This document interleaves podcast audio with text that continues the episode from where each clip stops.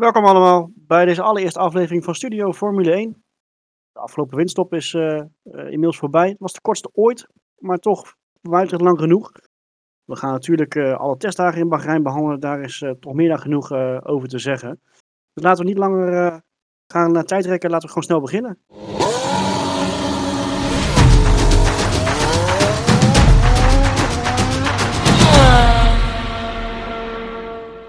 Mijn naam is Roy. Ik zit hier met mijn medecasters Marco, Chris en natuurlijk Thomas. Welkom mannen.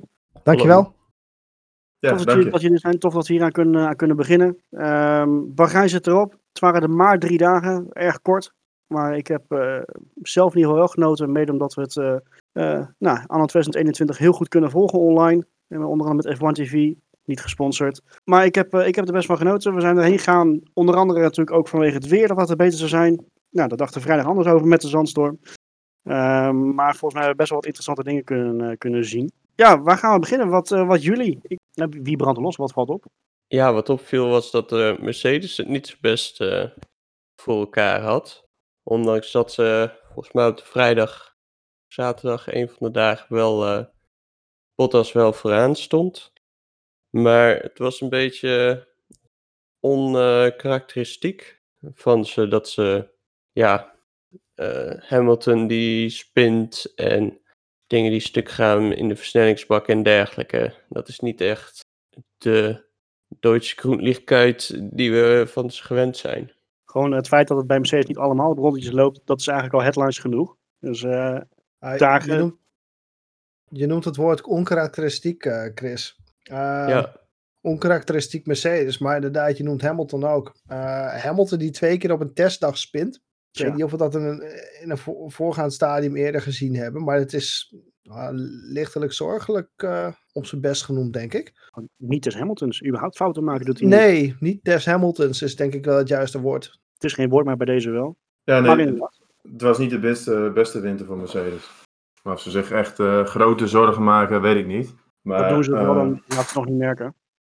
Nee, nee, daarom. En als er één team is wat het nog uh, kan oplossen, dan is het wel Mercedes natuurlijk. Ja. Maar het, het, is wel uh, ja, veel beloofd voor de concurrentie natuurlijk. Die, die denken wel van oké, okay, uh, misschien valt er dit jaar wel iets te halen. En daar ja, komen we straks nog wel uh, over te spreken.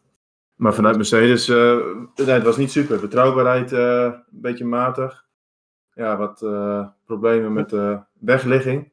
Nu moet ik wel zeggen, bij Bottas leek het allemaal nog niet zo heel slecht. Dus ja, ik verwacht wel dat de snelheid er bij Mercedes gewoon weer in zit zodra we beginnen. Maar heb je dan het idee dat er wat meer uh, naar Hamilton gekeken mag worden? Of is dit echt puur pech? Wat denk jij? Ja, ja Hamilton heeft het ook wel eens in, in trainingen gehad. Dat hij dan uh, ja, wat probleempjes had. En een kwalificatierace dan stond hij er gewoon weer. Dat is ook wel een beetje uh, kenmerk van, van Hamilton. Kenmerk van een kampioen, kan je bijna wel zeggen. Ja, misschien wel. Maar ik verwacht niet dat Mercedes nu in één keer in het middenveld gaat rijden. Zeg maar over twee weken met de race staan ze er gewoon bij. Ja, nee, dat bedoel ik ook. En of ze nou nog iets achter de hand hebben, een bepaalde upgrade die misschien nog, uh, die we pas tijdens het Grand Prix weekend gaan zien, of dat ze iets moeten oplossen. Ik denk nog wel dat ze sowieso met iets komen. En dan staan ze gewoon weer vooraan. Nou, en of dat helemaal, uh, helemaal vooraan is, uh, dat, dat valt even af te wachten. Maar ja, in de wandelgangen werd af. Nee, sorry. ja, die, nee, die doen wel gewoon weer mee om de prijzen. Dat mag je ook wel verwachten. En in de wandelgang heerst sowieso ook alweer het, het gerucht, het nieuws dat ze, uh, maar vandaag, het is nu dinsdag, dat ze vandaag ook weer een filmdag hadden waar ze alweer extra dingen gingen testen om te kijken of de balans daarin beter was. Ze hadden daarin ook heel slim trouwens de, de autoloop van, van Sakir, zeg maar, hebben ze gepakt. Dat ze meer rondes konden rijden, vond ik wel een grappig, grappig detail. maar die, ja, iemand die verwacht dat Mercedes niet meedoet, um, die mag wel eventjes zichzelf laten nakijken, want dat weten we allemaal wel, die staan gewoon vooraan. Het is alleen de vraag of ze weer met een seconde vooraan staan, zoals vorig jaar. Want dat ben ik niet zo, zo gerust op, dat dat weer zo zal zijn. Nou, laten we hopen van niet. Nee, ook dat. dus het is denk ik alleen maar goed teken als ze wat, uh, wat problemen hebben. Het is alleen maar goed voor de spanning ook. Daarom. Kijk, waar je natuurlijk nu, nu uh, Mercedes als grote ja, uitschieter hebt in negatieve zin uh, van de testdagen. En ho hoeveel dat dan mag zeggen, hè, dat, dat, dat moet blijken. Um, waar de directe concurrentie, want zo mogen we Red Bull denk ik wel zien, naar mijn idee een behoorlijk solide test, uh, testweekend heeft gehad. Ja, eens. Ja, Red Bull heeft natuurlijk uh, echt... Uh, kijk, Helmut Marko die roept het inmiddels al 30 jaar achter elkaar. We hebben de beste winter ooit gehad. En volgens lopen ze alsnog achter, achter de feiten aan. Maar uh, wel grappig, in dit geval heeft hij dat dus niet gezegd. En dan zegt de rest van de media zegt het van ze hebben de beste winter tot nu toe gehad. Dus dat hopelijk is dan een keer ook andersom. Um, maar dat gewoon solide. Uh, geen fout, geen gekke dingen. Een hele rare manier van gewichtsbesparing door eerst een boutje weg te laten en vervolgens de motorkap. Maar verder eigenlijk niks noemenswaardig volgens mij. Hadden ze het toch niet nodig? Nee, nou goed, misschien zorgt het voor minder drag of zo, weet jij veel. minder gewicht. Een super upgrade was dat. Ja, ja. Ze reden toch niet meer door, gek genoeg. Ja, wat ik ook wel opvallend vond was de reactie van eh, Max Verstappen. Die laat zich nooit heel erg uit over de testen. Maar die zei wel van, ja, de auto is wel voorspelbaar. En ja. dat is natuurlijk wel een ding wat uh, in het verleden niet helemaal goed was bij de Red Bull. Die was erg onvoorspelbaar. Dat heeft ook een beetje uh, Gasly en Albon denk ik de kop gekost. Nou goed, als ja, ze dit jaar dan een voorspelbare auto hebben, betekent in ieder geval dat de balans in de basis eindelijk eens goed is.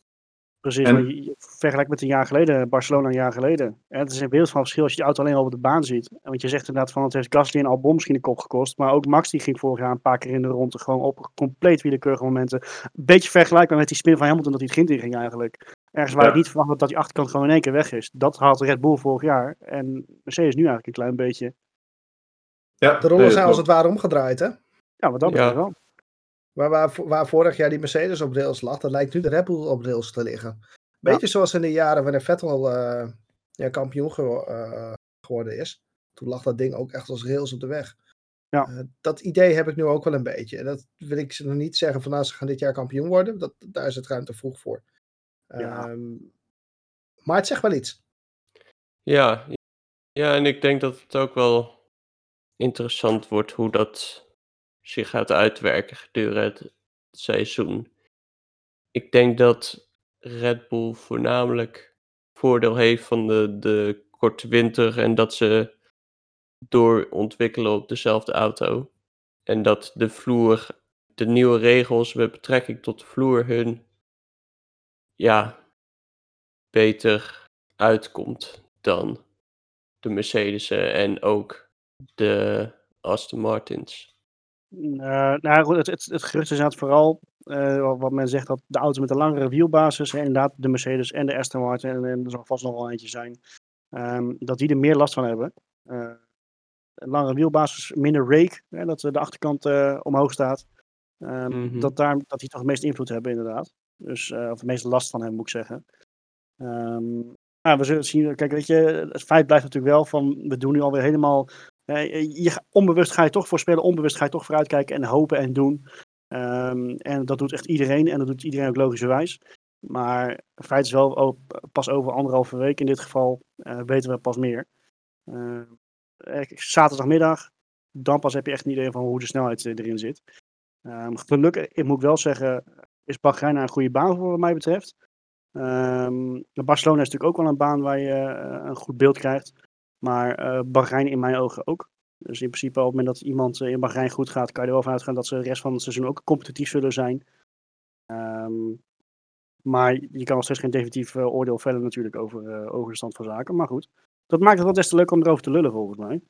Ja, en ook op motorisch gebied. Hè. Honda heeft echt wel een duidelijke stap gezet. Dat zag je ook met uh, Alfa Tauri. Ja. qua topsnelheden zaten ze er goed bij. En ik denk dat Red Bull daar ook wel geluk mee gehad heeft. Dat je toch in Honda wel een goede partner hebt. Want ze stappen er natuurlijk uit. Maar ze hebben er wel alles op alles gezet om uh, de motor die ze eigenlijk voor 2022 uh, in de pijplijn hadden, om die naar voren te halen. En ja. echt een flinke upgrade nog te maken. Want Honda had natuurlijk ook kunnen zeggen van, oké, okay, we stoppen er toch mee, uh, we doen er niet al te veel meer aan. Maar ze hebben echt nog ja, alles gegeven en hebben echt een veel betere motor nu gemaakt. Ja. En, en dan is het even afwachten in hoeverre Mercedes natuurlijk op motorisch gebied nog een stap maakt. Maar ook dat, dat ziet er gewoon veel beter uit. Over de motoren gesproken. Ik krijg heel erg de indruk um, dat we in jaren tijd uh, op motorisch gebied alle motoren redelijk dicht bij elkaar hebben liggen. We hebben natuurlijk vorig jaar Ferrari gezien, die, die wat zeggen ze, 50, 60 pk miste, geloof ik. Onbekende dat lijken ze voor een groot deel teruggewonnen te hebben. Ja, eens. Kijk, en uh, Renault is natuurlijk jarenlang het lachertje geweest voor, uh, op motorengebied, maar ook dat, zag je eigenlijk vorig jaar al.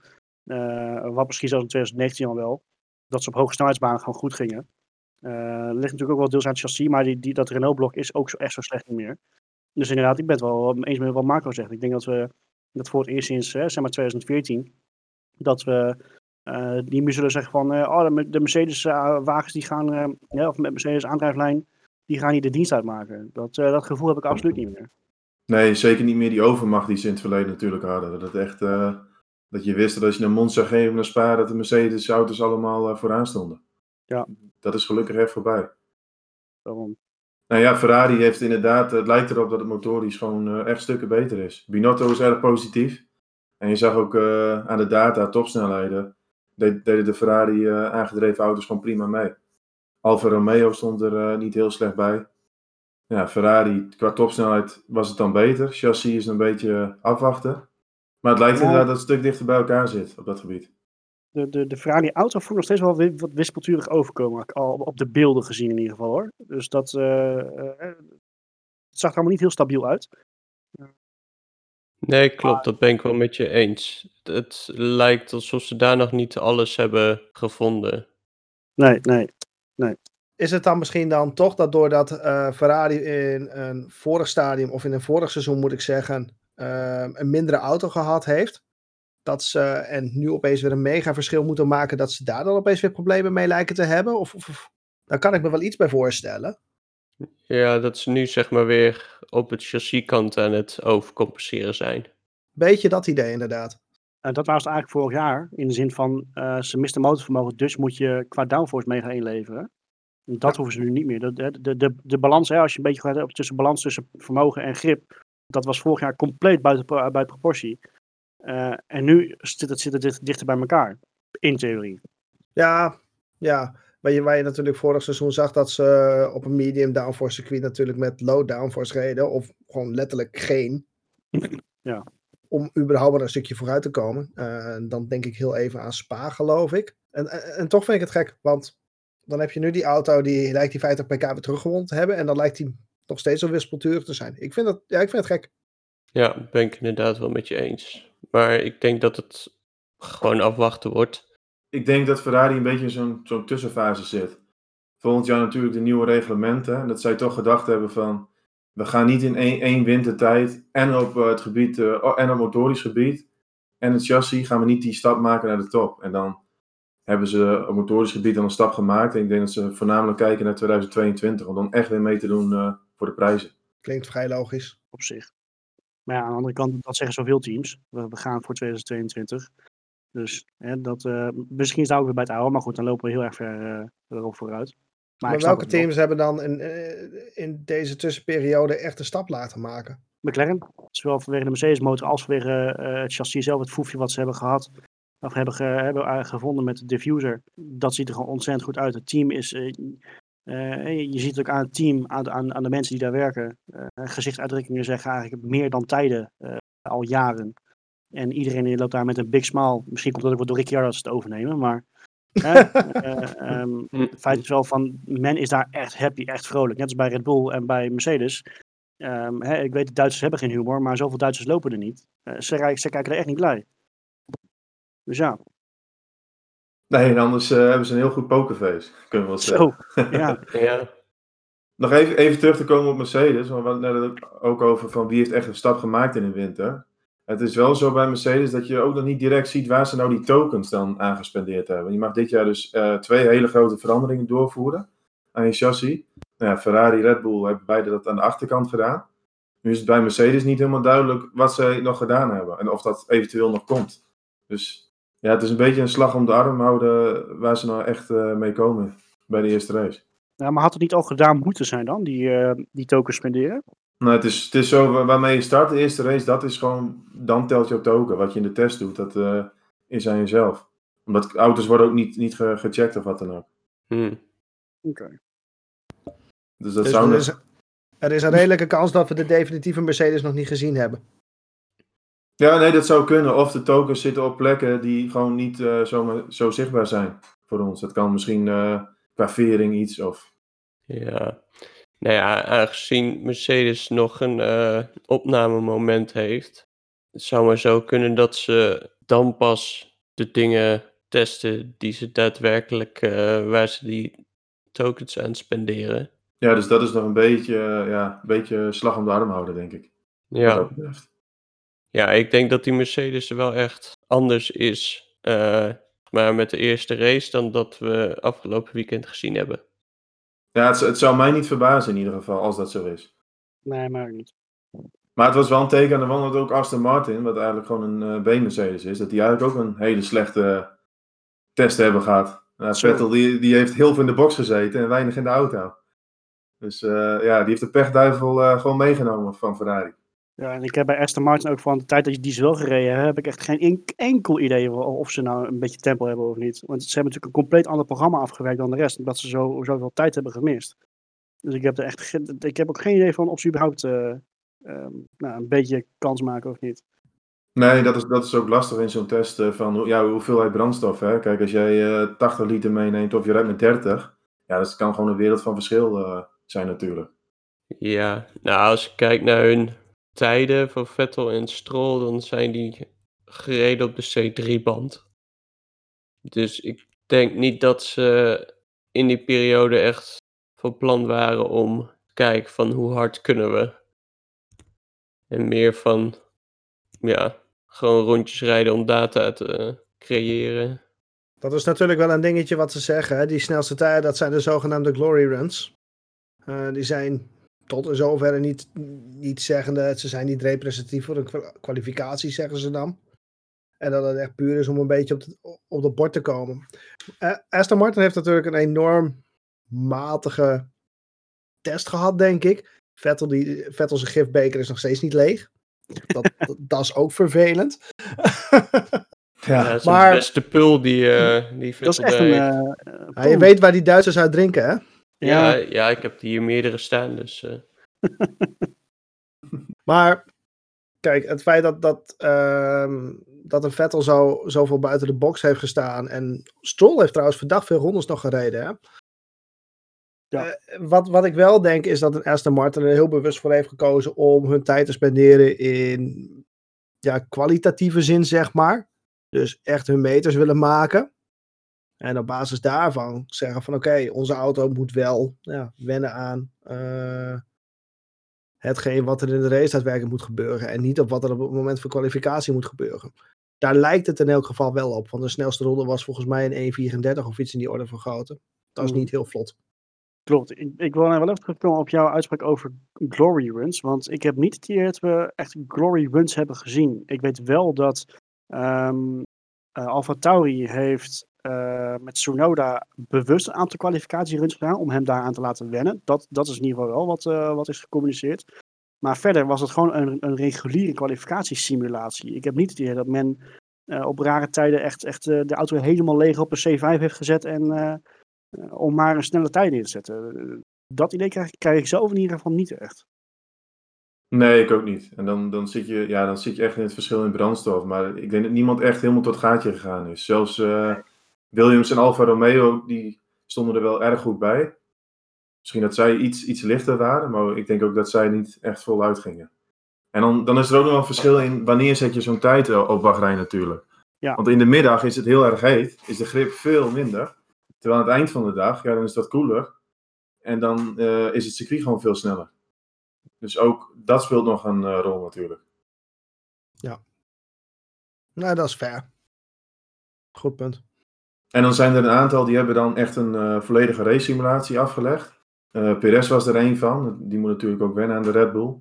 En die heeft dan echt een uh, simulatie gedaan met twee pitstops. En de beide Haas-coureurs hebben dat gedaan. Ferrari heeft dat gedaan en ook McLaren. En vooral McLaren zag het ook in die race simulatie echt heel sterk uit. Ja. Dus daarvan kunnen we eigenlijk met zekerheid wel zeggen dat McLaren heeft gewoon van het middenveld sowieso hele goede kaarten in huis. Is het nog middenveld? Ja, dat is ook nog maar de vraag. Misschien hebben ze de stap inderdaad wel gemaakt naar de, naar de top, naar Red Bull uh, McLaren, Mercedes. Het moet blijken. Ja. ja, maar dat zou wel, wel gaaf zijn als we weer echt een, een strijd tussen drie teams krijgen in plaats van maar anderhalf. Ja, ja ik moet zeggen, Helmut Marco die gaf aan van eh, ik verwacht alleen concurrentie van Mercedes. Dus dan ja, heb ik wel het idee van zij denken dus ook wel dat McLaren nog wel een stap te, te maken heeft om echt naar die top eh, te komen. Ja, maar, Hel- maar Helmut Marko roept ook al jaren dat ze de beste wind ooit hebben gehad en dat ze minimaal vijf races gaan winnen. En dat klopt ook voor geen meter. Nee, dat klopt. Dus mis- misschien is McLaren wel het team te verbieden. nee, nee, eh, omdat het gat zo groot was vorig jaar, dan praat je echt, echt wel over een seconde.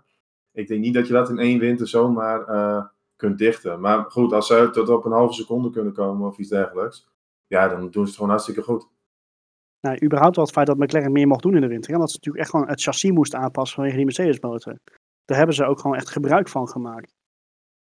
Ja, ja, dat gaf inderdaad mogelijkheden. Daardoor konden ze eh, ja, toch wat meer dingen veranderen eh, daardoor. Ja, en op motorisch gebied is een stap van Renault naar Mercedes is alsnog wel een stap vooruit.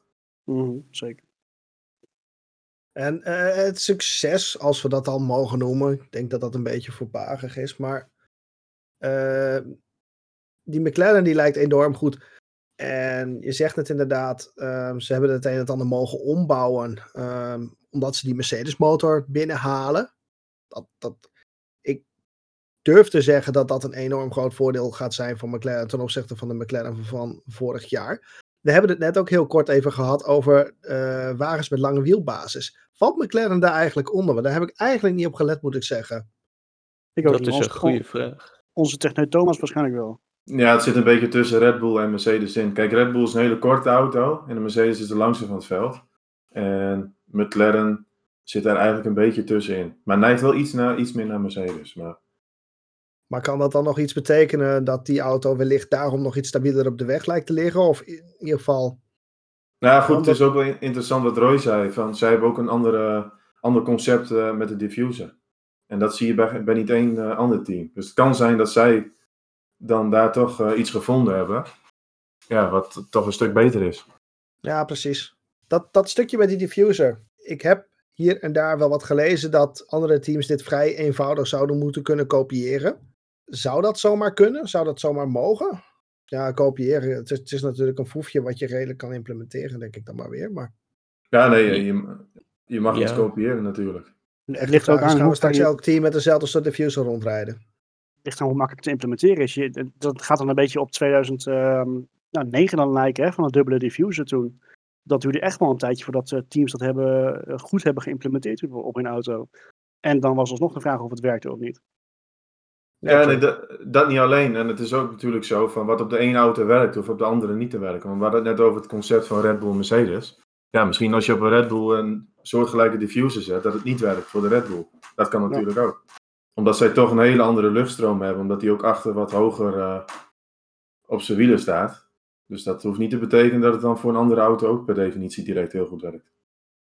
Nee, dat meer, klopt. eh, Maar ik denk dat het dat andere teams nu ook nog even afwachten.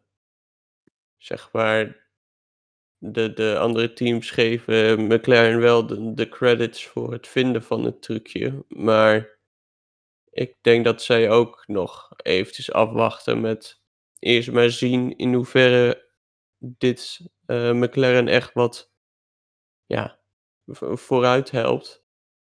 Want als McLaren alsnog, eh, weet ik veel, vijfde team is, ja, dan heeft het ook geen zin eh, om daar onwijs in te gaan investeren om ook zo'n trucje te vinden. Goed punt. Goed punt. Ehm, maar ik, ik, denk niet dat er heel veel twijfels zullen zijn of het überhaupt werkt. Want ook echt alle techneuten van andere teams die eh, kijken er al met best wat, met, met wat verbazing hebben ze naar gekeken van... Oh, dat is wel een heel erg slim proefje. En, en echt wel met, in ieder geval op mij komt het echt over, met, wel met het idee van dit, dit doet wel wat, zeg maar. Het kan natuurlijk alsnog wat je zegt hoor, maar dat het totaal niet werkt bij hun, dat ze alsnog achteraan hangen. Maar gezien wat we hebben gezien eh, de afgelopen, het afgelopen weekend, zeg maar, en eh, eh, hoe anderen erop reageren, heb ik niet het idee dat ze echt een, een, een flater hebben geslagen, zeg maar. Nee, dat denk ik ook zeker niet. Maar ik ben wel benieuwd hoe, hoe de teams hier uiteindelijk op gaan reageren. Ja, goed, die, die zullen dat misschien ook proberen te simuleren en te kijken van, uh, oké, wat komt er dan uit de data? Maar dat is ook maar de vraag hoe snel je het kunt kopiëren natuurlijk. Ja, dat ook. En dan hadden we natuurlijk nog de comeback van uh, Fernando Alonso in de Formule 1 auto. Ja, ze gaan, terug in de tijd met zo, ze gaan terug in de tijd met zo'n coureurs met een auto-ontwerp. Wat een airbox zeg. ja, dat zag er wel, uh, wel verpand uit, uh, wat ze daar gedaan hebben. Ik weet waar ze, waar ze Cyril verstopt hebben. zo, zo, zo, wil hij onze tatoeage vandaan, uh, onze tatoeage uitkomen zeker. ja, ze verstopt. Ja. Maar, maar je hebt gelijk, wat een absolute unit. Dat is, het is wel heel vet. Ja, het is, het is, dus wat anders om te zien. Laten we, laten we vooral dat zeggen. Het is wat anders inderdaad, ja. Ik, ik, ik kan niet zeggen, ik, ik hou al van een beetje slanke auto's. Ik, maar ja, het, het, het, is een keer wat anders wat je zegt. En het is echt een ontwerp wat we echt al jaren niet meer hebben gezien. Echt, dat, uh, dat echt, uh, het, het, is niet alleen de opening die breed is, maar gewoon hoe het stuk doorloopt over de motorkap heen. Dat blijft gewoon echt dikke billen houden, zeg maar. Of dikke heupen eigenlijk meer. Dus dat, uh, mm -hmm. oh. Het is vrij thick. Ja. ja, het is even afwachten of ze dat gaan, dan gaan inzetten tijdens de eerste race. Ik denk het wel, want ze hebben dit gedaan om uh, meer ruimte te krijgen op de vloer. En om dat zeg maar in die twee weken dat hele ontwerp weer om te gooien, ja, lijkt niet echt uh, logisch. Ja, maar ze hebben natuurlijk met twee verschillende versies gereden. Dus ik denk dat het een beetje een vergelijking was van wat komt nou het beste uit deze test. Oké. Okay. Ja, dan, dan zullen ze inderdaad wel aan de hand van de data die ze gegenereerd hebben, daar een beslissing over nemen. Maar sowieso over het algeheel zag uh, Alpine er wel echt goed uit. Hè, ik, zal niet direct zeggen dat ze met de top meedoen. En sowieso de eerste dag, de eerste twee dagen eigenlijk zagen ze sterker uit dan dag drie. Maar goed, dat kan natuurlijk helemaal te maken met het programma wat ze, wat ze draaien. Maar uh, oude, oude Fred, uh, Fernando Alonso, die, heeft het, die is in ieder geval nog niet verleerd. Zou ik gek zijn dat zou zijn overigens. Um, zelfs met een gebroken kaak was het gewoon foutloos. Dus volgens mij hebben zij weinig te vrezen. Ze gaan, ik heb niet die in ieder geval achteruit zijn gegaan vergeleken met vorig jaar. Nee, dat denk ik ook kan zeggen. Ja, ja, ik denk dat ze een beetje op hetzelfde, hetzelfde niveau zitten. Gewoon in dat middenveld. En dan ja, zal het een beetje per circuit afhangen hoe goed ze erbij zitten. Ja, maar het is, niet, het is ook niet dat je denkt van ze hebben echt een gigantische stap gemaakt. Ik denk dat ze een beetje op hetzelfde level zitten. Beetje tussen de teams van, uh, waar we het net over hadden, Alfa Tauri, nou Ferrari misschien. Het is niet dat je denkt bij Alpine van zo, die hebben echt uh, hier even wat neergezet waarmee ze echt een grote stap hebben gemaakt. Die indruk nee, heb ik niet. Dat, dat, klopt, maar ook niet het dat ze zich zorgen maken. En wat je zegt, een beetje op, op hetzelfde niveau. Ja. Dat, dat is op zich ook gewoon, ja goed, het zal niet iets zijn waar Fernando Alonso blij mee zal zijn. Uh, Alonso kennende. Maar zij hebben natuurlijk al wel snel aangegeven dat ook zij echt zo'n team zijn die de focus vooral op 2022 leggen. Dus het is natuurlijk net de vraag hoe zij dit seizoen überhaupt aanvangen. Met welke instelling. En dan nog rijdt er nog een Fernando Alonso in die auto. Die, die, die, die, heeft gewoon de mogelijkheid een paar tienden extra te rijden in een auto die het niet zou moeten en mogen kunnen. Dus heel erg vrezen denk ik niet dat ze doen daar. Nee. Nee, ik, denk dat ze, ik denk dat ze zelfs wel licht optimistisch zijn. Vorig jaar niet voor ja. niets een paar podiums al gepakt, hè? Ja, maar niet alleen op pure snelheid, hè? Daar moet nee, nee, nee. Daar is, wat, daar is wat geluk bij komen kijken. Maar wie zegt dat, het, dat er dit jaar ook geen gekke dingen gebeuren? Ah, ik hoop het wel. Volledig mee eens. Ja, nee, maar ze zijn wel afhankelijk van uh, gekke, gekke dingen. Ze zullen niet op eigen kracht zomaar naar het podium rijden, denk ik. Maar nee, ik denk dat, dat Alonso ook wel wijs genoeg is om echt, die gaat dit project wel in voor, echt voor de, voor de langere termijn. En die weet dat die grote regelverandering komt. En dan, ja, dan uh, zijn de kaarten weer heel anders geschud. En ze hebben ook wel aangegeven van, uh, we hebben nog een aantal updates gedaan uh, deze winter. En natuurlijk die aanpassing met betrekking tot de vloer. En die zullen zich heel snel gaan richten op het nieuwe seizoen. Ja, ja, ik ben ook wel benieuwd inderdaad om te zien welke teams echt naar uh, eh, 2020 kijken en hoe ze omgaan met dit seizoen. Dat nou, als, als, ze naar 2020 kijken, dan kijken ze de verkeerde kant op, denk ik. Maar ik snap wat je bedoelt.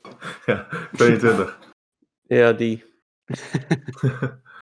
ja, goed. Ik, ik denk op een gegeven moment krijg je natuurlijk uh, misschien dat we dan Red Bull Mercedes die voor de titel aan het strijden zijn. En dat daarachter toch gedacht wordt, oké, okay, uh, we gaan onze aandacht een beetje verleggen naar 2022. Want we hebben dat gewoon in het verleden gezien. Dat je met een nieuwe regel met nieuwe regels kun je ineens gewoon die stap maken. We hebben in het verleden natuurlijk Brown gehad. We hebben met de hybride motoren dat Mercedes ineens uh, er stond. Dus er valt ook wel wat voor te zeggen als je niet voor de prijzen meedoet. Om dan gewoon. ja. Ja, om, om dan gewoon te zeggen van oké, ik, uh, ik ga alvast bezig voor uh, het seizoen erop.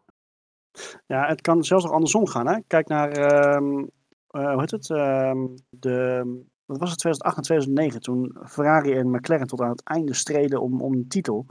Die liepen zo gigantisch achter met die, die compleet nieuwe regelgeving in 2009, dat ze helemaal achter de feiten aanliepen. Ja, ja, het klopt. En dat, dat heb je natuurlijk met twee teams die dan wellicht aan het strijden zijn voor kampioenschap. Ja, die, gaan, die blijven wel doorontwikkelen in het huidige seizoen. En dat gaat natuurlijk ten koste van het nieuwe seizoen. Ja. Je, je zult toch je, je krachten moeten verdelen. Op die, en dat hoeft misschien een Alpine en een Ferrari. Die denken, oké, we gaan gewoon met 95% van onze mankracht uh, zijn wel bezig voor het nieuwe seizoen. Ja. Ja, ik denk dat dat ook wel... Uh wel vrij vlot in het seizoen uh, duidelijk gaat worden hoe de teams daarin staan. En we weten zoals nu van Haas in ieder geval dat ze er zo in staan.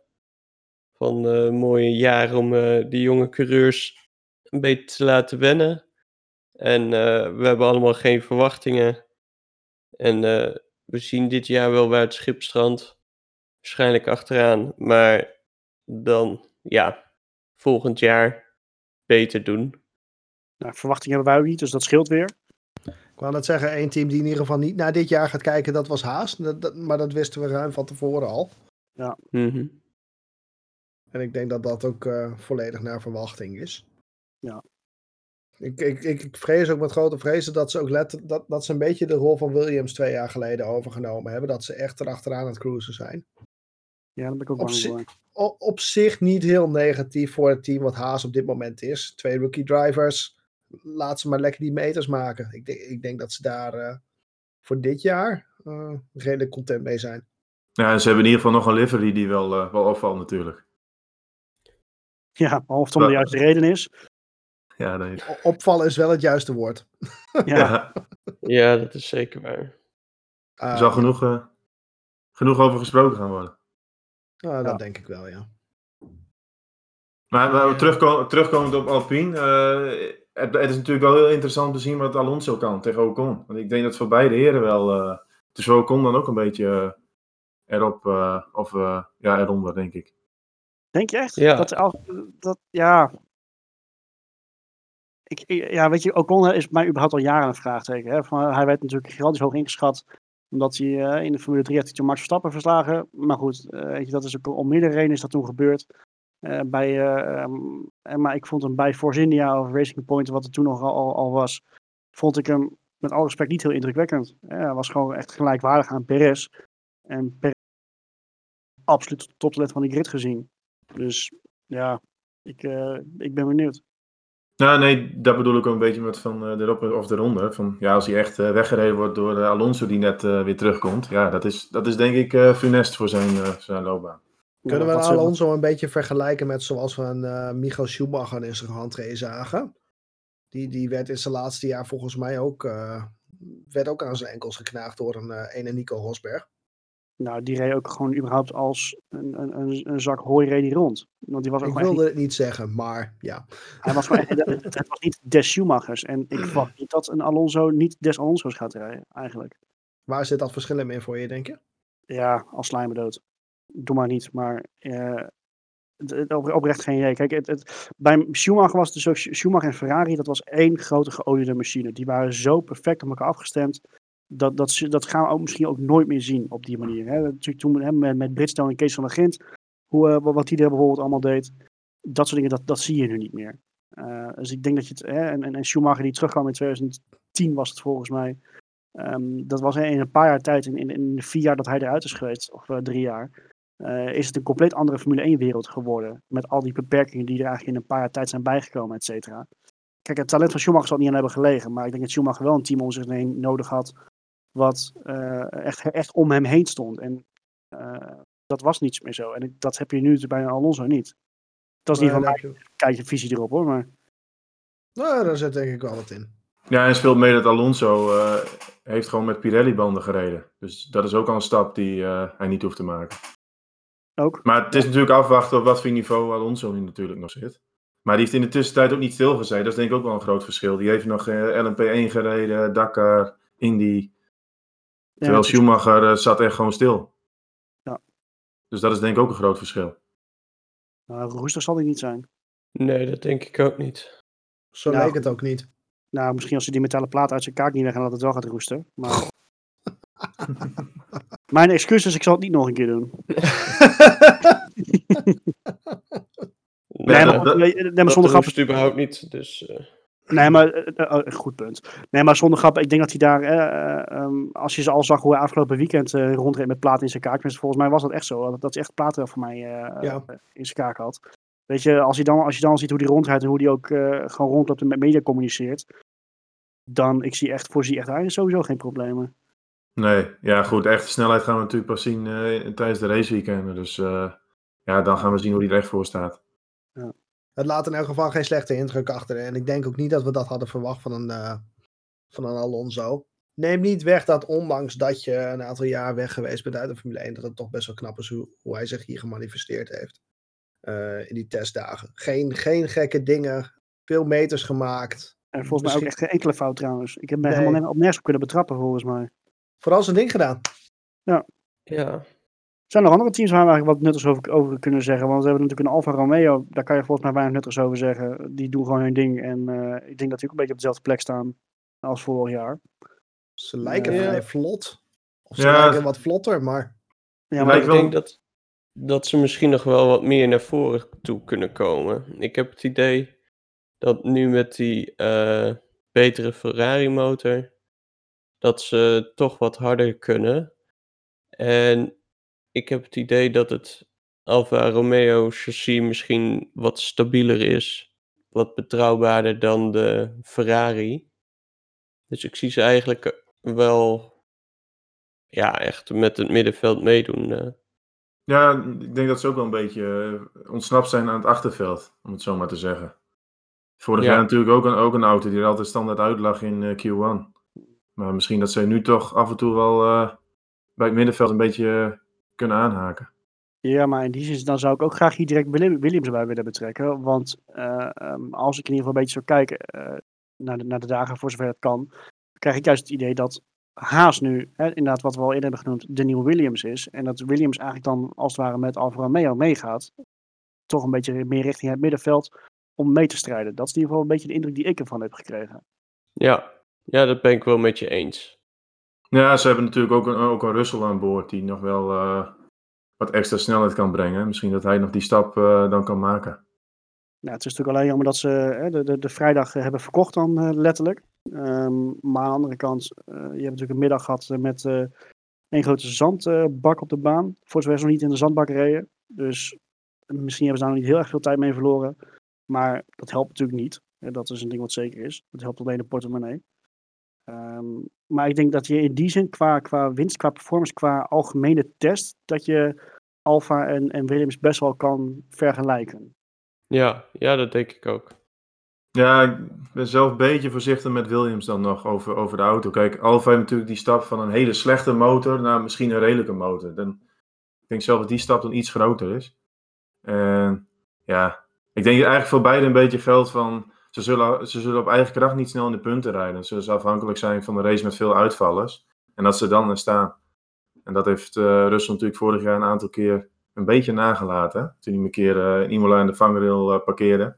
Eens. En als ze, da- dat, als ze dat dan eh, achterwege laten, als ze die kans hebben dat ze die pakken, dan kunnen ze af en toe misschien een puntje halen. En daar zal het wel een beetje bij blijven, denk ik. Ja, Misschien, we gaan het zien. Ik, ik, ik hoop, ja, weet je, het is misschien ook toch een beetje de gunfactor zo die je dan hebt. Eh, of in ieder geval richting een, George Russell, dat hij eh, echt wat van zichzelf kan laten zien zoals hij in, eh, in Bahrein deed. Of Sakir eigenlijk. Ehm, dus misschien is ook een beetje meer hoop dan in plaats van objectief bekijken, dat moet ik toegeven. Ehm, maar ik hoop gewoon dat we in ieder geval, dat hetgene wat menig een roept, dat het middenveld nog onvoorspelbaarder is dan dat het al was ik hoop dat dat ook gewoon dat dat uit gaat komen. Maar dat gaan we zien. Ik, ik ben wel licht optimistisch over überhaupt het middenveld, als ik het zo mag zeggen. Volgens mij hebben we één Ja. team ongevo- nagenoeg niet gesproken, of twee. Um, en Aston Martin. Nou, Aston Martin hebben we natuurlijk kort gehad in negatieve zin, omdat ze bijna geen kilometers gemaakt hebben. Nou, Tauri met natuurlijk een Yuki Tsunoda. Ik vond ze niet heel slecht. Ik vond zelfs een Yuki Tsunoda, vond ik bij Vlagen erg, erg goed rijden. Uh, nou mooie dingen zien. Nou ja, wat ik zei, van, ze hebben hem bewust een aantal kwalificatiesimulaties laten doen. Dat hij ook echt snelheid kon testen. En dan zat hij gewoon, hè, wat is binnen, uh, binnen een tiende van Max Verstappen. Nu kan je natuurlijk van uitgaan dat hè, qua motorstand en dergelijke ze in dat geval uh, voor een rookie dat ze hem natuurlijk wat hoger hebben opgeschroefd dan bij Red Bull. Maar het feit dat een Alfa Tauri binnen een tiende in een soortgelijke kwalificatiesimulatie van een Red Bull komt, vind ik echt niet verkeerd hoor. En ik vind het ook een hele goede zet van Alfa Tauri trouwens dat ze dat hebben gedaan. Ja, ja, ik denk dat het ook wel goed voor hem is inderdaad om, om te wennen aan echt de snelheid van de auto. Ja. Marco, wat wou je zeggen?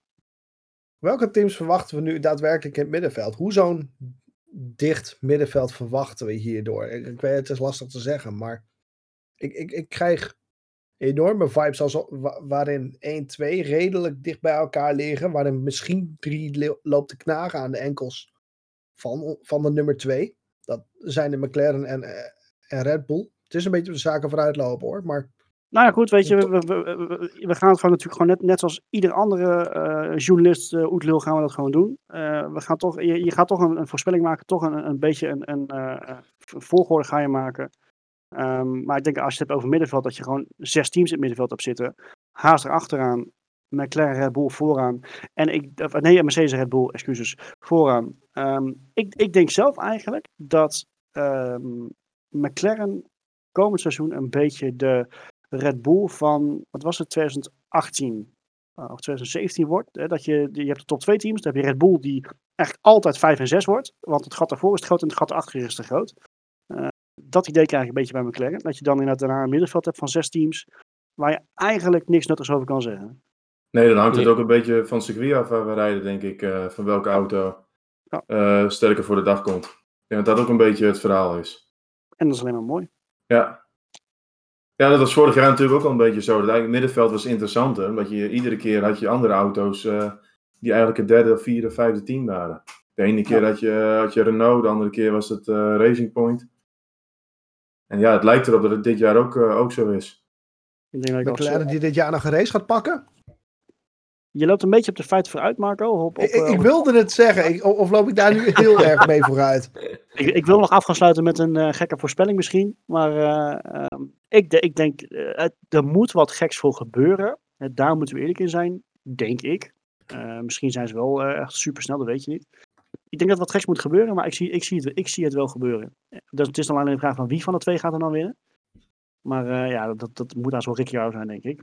Als je, dat vind ik wel, om, om nog even daarop aan te staan, als jij ziet, ik, ik heb zelden iemand uh, zo'n begin zien maken bij een team als Ricciardo bij McLaren.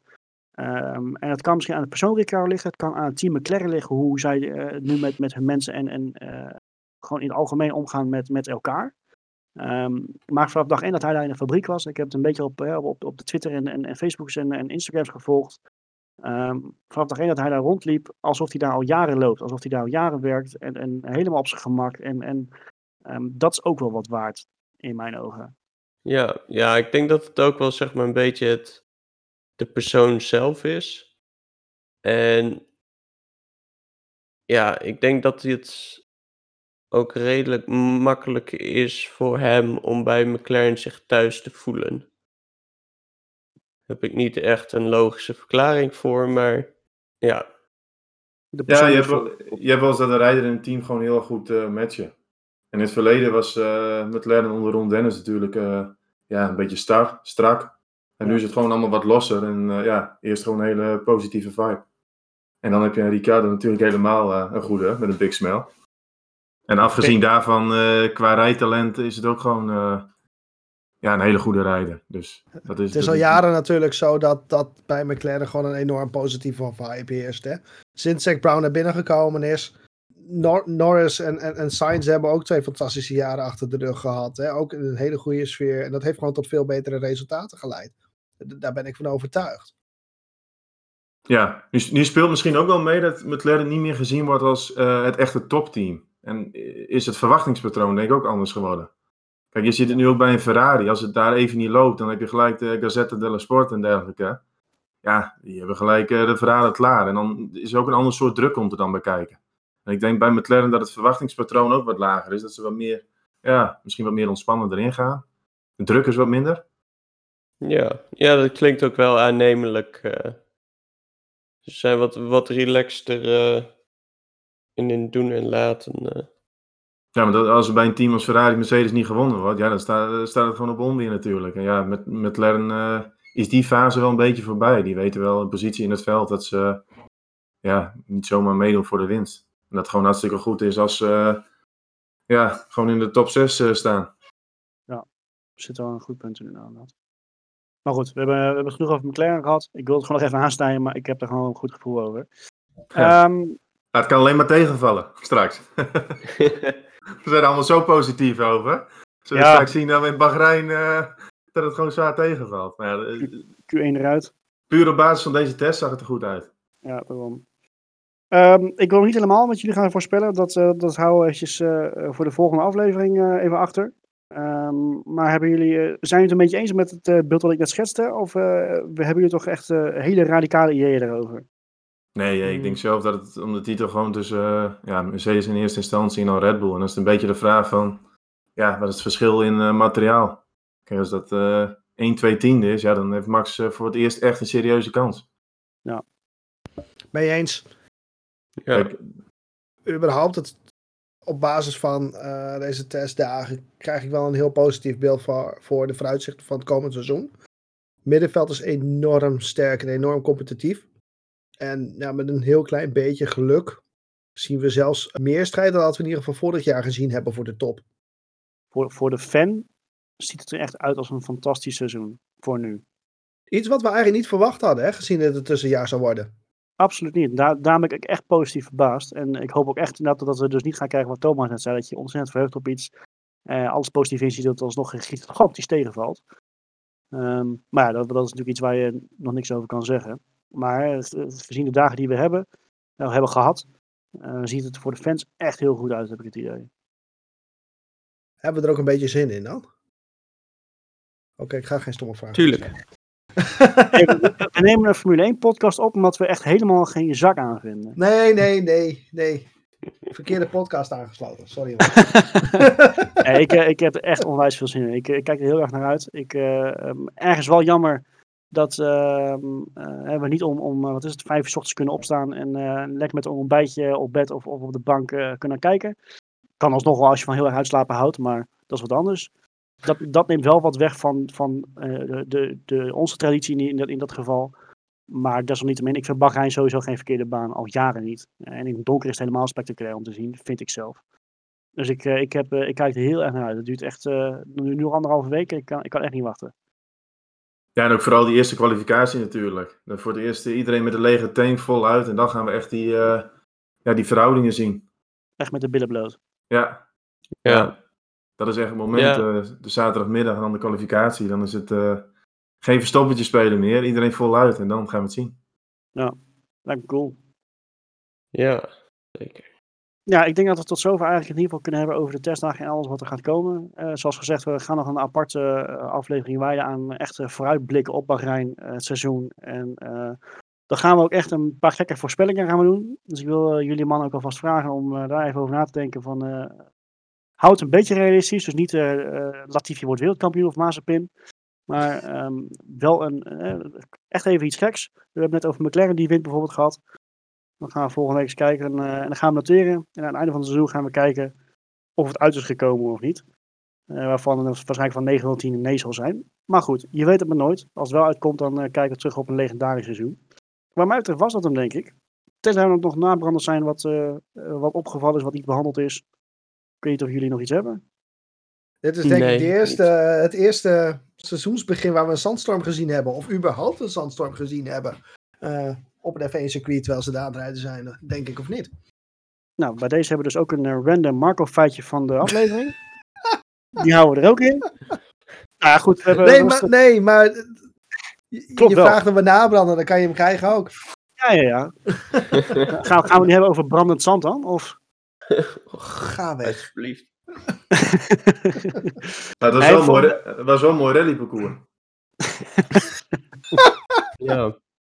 Was dat ook Ja. de dag dat Bottas vooraan stond dan? Ja, die is wel goed zeker. gestuurd. Ja. Nee, maar we hebben, we, hebben volgens mij wel eens eh, zand gehad hoor. Op, eh, eh, in, in Bahrein al jaren geleden. Maar dat, dat Maar kan ik niet helemaal dit? meer. Ja, dit was wel heel heftig trouwens. hoor. Dat ben ik met je eens. Het, Maar goed, we het was wel eens, grappig, want ik was, ehm, ik was aan het kijken, of ik was eigenlijk een half uurtje tot een uurtje niet aan het kijken. En ik kijk terug, ik denk, regent het er nou? Ja, het, het, was echt gewoon, het zag er echt als- uit als bruine regen. Het echt gewoon zo'n spray erachter wat van de banden afkwam en dergelijke. En dat was, maar het was gewoon bruin in plaats van, eh, van water. Ja, ik Ja, moest ook dat- echt twee keer met mijn ogen knipperen tot ik slik zag. ja, precies. Ja, die, voor die monteurs natuurlijk ook niet altijd leuk. Die ze, moeten toch alles weer schoonmaken daarna. Zo. Dat is wel, eh, wel behoorlijk wat werk. Dat is wel fijn als je die Ja. mondkapjes allemaal op hebt. Ja, ja. Zeker. Maar stel je voor dat je even zo'n radiator moet uitpoetsen. Oeh. Ja. Dan de borsteltje even alles uh, tussenuit vissen. Nou, er gaat gewoon een compressor op, denk ik. Of zo. Ja, mag ik hopen. Zonder van al die nieuwe liveries die gezandstraald werden, toch? ja, nogal. Nou ja, zijn die paar lelijke er ook direct af en dan... eh, Ja, jij verwacht niet dat daar nog een nieuw likje verf overheen gaat? Allemaal gehavende Nee, auto's eh, aan de start over twee weken. Oh, zou wel gaaf zijn. Nou, wat mij betreft eh, gaan we dan bij deze afronden. Mannen, dank jullie wel voor jullie aanwezigheid en voor de in- input. Eh, luisteraars, bedankt voor het luisteren. Eh, we hopen jullie volgende week weer hier te ontvangen. Dan gaan we echt lekker vooruitblikken. gaan we echt vooruitblikken en voorspellen. Ook kan je het misschien niet, maar we gaan het toch lekker doen. En dat geeft gewoon een goed gevoel. Ik kijk er naar uit. Ik hoop jullie ook. En we zien elkaar volgende week.